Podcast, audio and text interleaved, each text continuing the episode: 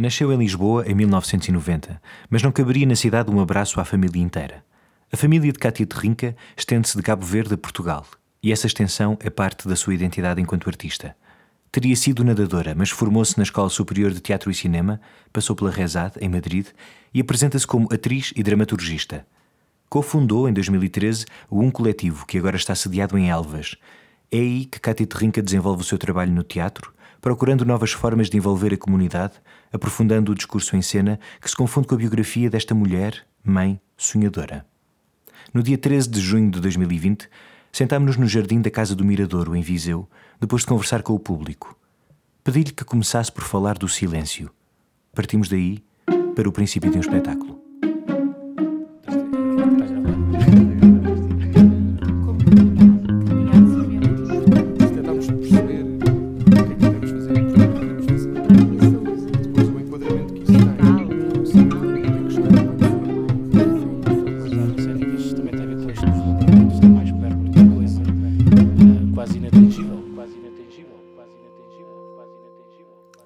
Eu acho que o silêncio é uma coisa que nós não temos enraizada na nossa cultura propriamente. Ahm, e então ele estruturalmente não existe nas nossas vidas. Nós não, não definimos propriamente um momento para estar em silêncio connosco, e isso é visto como isolamento, não é? Assim, uma ideia de isolamento e de uma coisa ligada a um momento em que tu não estás bem, como se não fosse comer ou dormir, que tu precisasses diariamente de fazer um período de silêncio. Ahm, mas noutras culturas é um, é um hábito e é uma prática.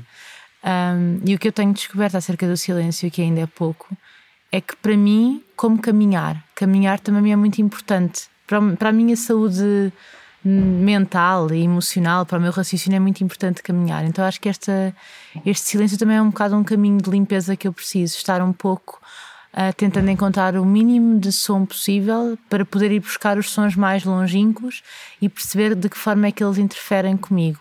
E depois às tantas dás por ti a pensar que o silêncio, além de uma questão auditiva, hum, se pode transferir para os outros sentidos, não é? Como é que tu podes sentir hum, um espaço em que há muitos silêncios para percorrer? Como é que tu podes propor falar a partir do silêncio, tocar o outro a partir do silêncio, fazer com que o outro, porque o silêncio depois também está muito relacionado com a ideia, para mim, com uma ideia de erotismo, e acho que o teatro tem um lado erótico.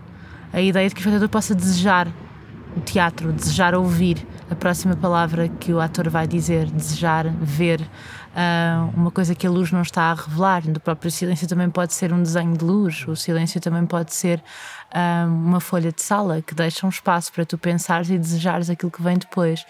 E nós temos muito poucas ocasiões na vida, acho eu, para desejar. É-nos dada tanta coisa permanentemente, temos sempre tanto de tudo que poucas vezes podemos desejar realmente uma coisa que conquistemos, que seja construída, que não seja comprar um par de sapatos, não é? Que seja fazer um par de sapatos e desejar vê-lo feito. E, e sentir esse período, esse momento longo em que tu o fazes. E eu gosto de pensar assim no teatro também, como uma coisa que nós possamos desejar, que possa ser escutada profundamente, e acho que tu só escutas profundamente quando esse som ah, emerge de um período, ou de um momento, ou de um instante de silêncio. Eh, tu não falaste aqui, eu introduzi por causa de uma coisa de- te ouvir noutro sítio, mas a questão do, do diálogo silencioso do- entre o ator e o espectador. ehm, quer dizer, achas que, se que esse diálogo se baseia muito nessa, nessa ideia de, de desejo, de, de revelação de qualquer coisa ou de, de esconder qualquer coisa? Qual é que achas que é a matéria desse diálogo? Eu não sei, aquilo que eu sinto quando estou em cena é que fico à espera e gosto muito de fazer coisas para público reduzido porque acho que se torna muito claro quando é que é necessário o teu próximo gesto, não é? Quando é que é necessário a tua próxima palavra, quando é que ela se torna urgente para a pessoa que a quer ouvir. E, e às vezes queres parar para ouvir, de repente percebes que alguma palavra ecoou de alguma forma na pessoa com quem tu estás a falar e ficas suspensa a usufruir daquela, daquele pequeno tesouro que aconteceu naquele momento. E isso para mim é porque é que acontece, ou como é que acontece, ou qual é que é o mecanismo, é, é perguntar-me também como é que te apaixonas. Não... E se calhar também não quero saber.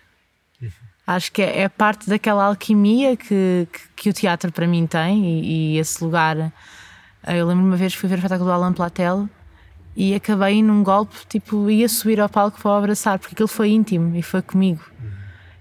E de repente eu consegui ignorar qualquer contexto de cadeira ou qualquer contexto de palco ou de fosse de orquestra que estivesse entre mim e o elenco, porque foi comigo, foi com o meu corpo diretamente. E isso é a coisa mais incrível que pode acontecer hum, enquanto participante de um espetáculo, seja eu atriz ou espectadora, ou seja outra coisa qualquer. Hum, não sei se isto tem diretamente a ver com a ideia de silêncio, mas tem a ver com aquilo que eu acho que o silêncio permite, que é esta carga erótica, esta ideia de desejo, esta ideia de tensão que se cria, tensão não no sentido negativo, mas no sentido em que ah, o espectador e o ator ambos seguram uma coisa invisível, que é aquilo que sustenta o espetáculo. E como é que o.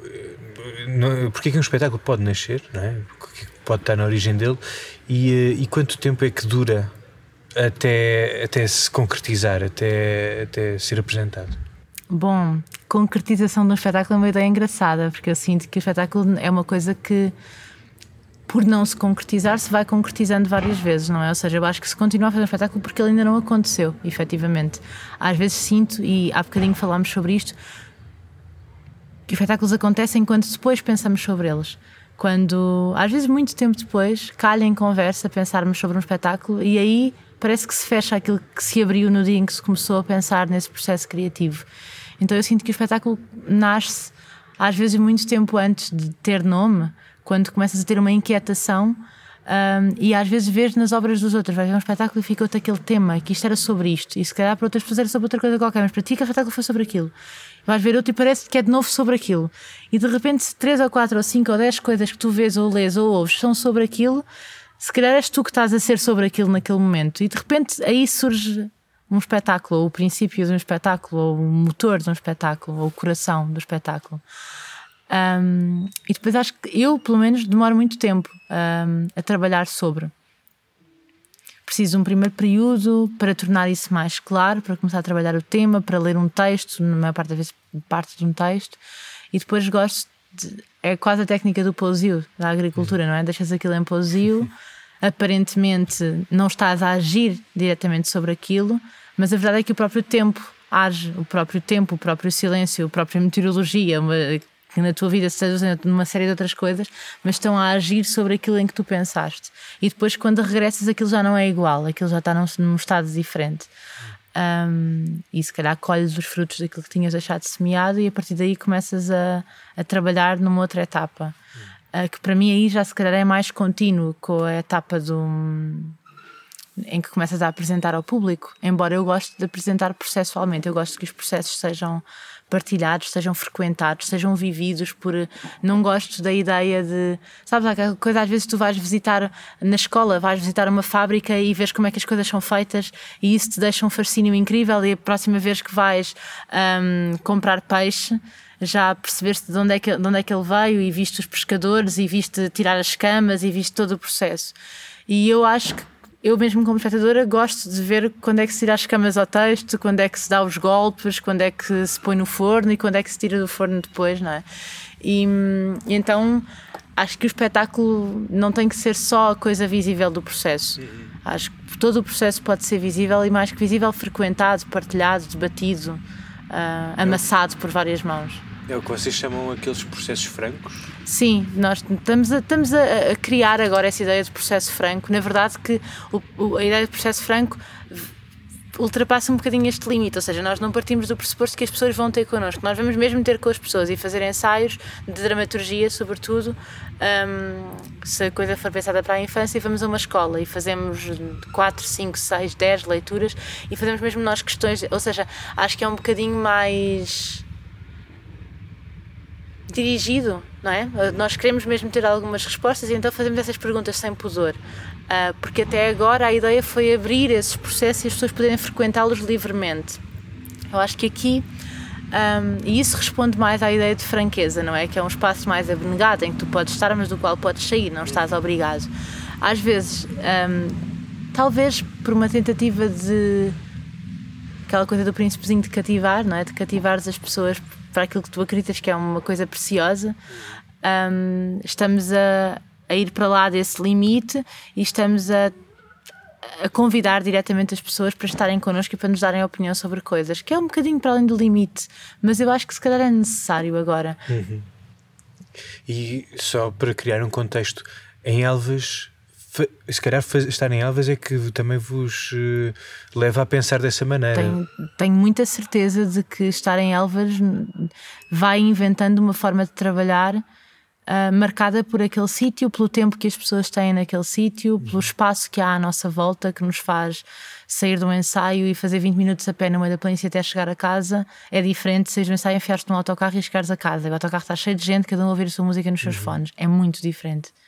Não quer dizer que não fosse possível em Lisboa, mas a tua força de vontade para fazer isto em Lisboa tem que ser eh, esmagadoramente maior do que para fazer isto em Elvas. Então eu acho que há uma facilidade de pensar num sítio em que tu tens qualidade de vida. Na verdade, isso já está traduzido numa ideia, que é a ideia de qualidade de vida. Uhum. Ouvi o meu filho. Ouvi o meu filho a chorar. Eu acho que este aqui é um, um remate perfeito Achas? para esta coisa. Acho. Jacinto! Princípio de um Espetáculo é um podcast do projeto Creta Laboratório de Criação Teatral, apoiado pelo município de Viseu através do Viseu Cultura. Este episódio foi editado pelo Denis Xavier. Eu sou o Guilherme Gomes. Ao longo dos próximos episódios, convido-vos, na companhia da Nidia Rock, a conversar sobre o princípio de um espetáculo com um conjunto de fazedores de teatro que convidamos a visitar Viseu. Podem ouvir este e outros podcasts em creta.teatrodacidade.pt. Obrigado por ouvirem. Até o próximo episódio.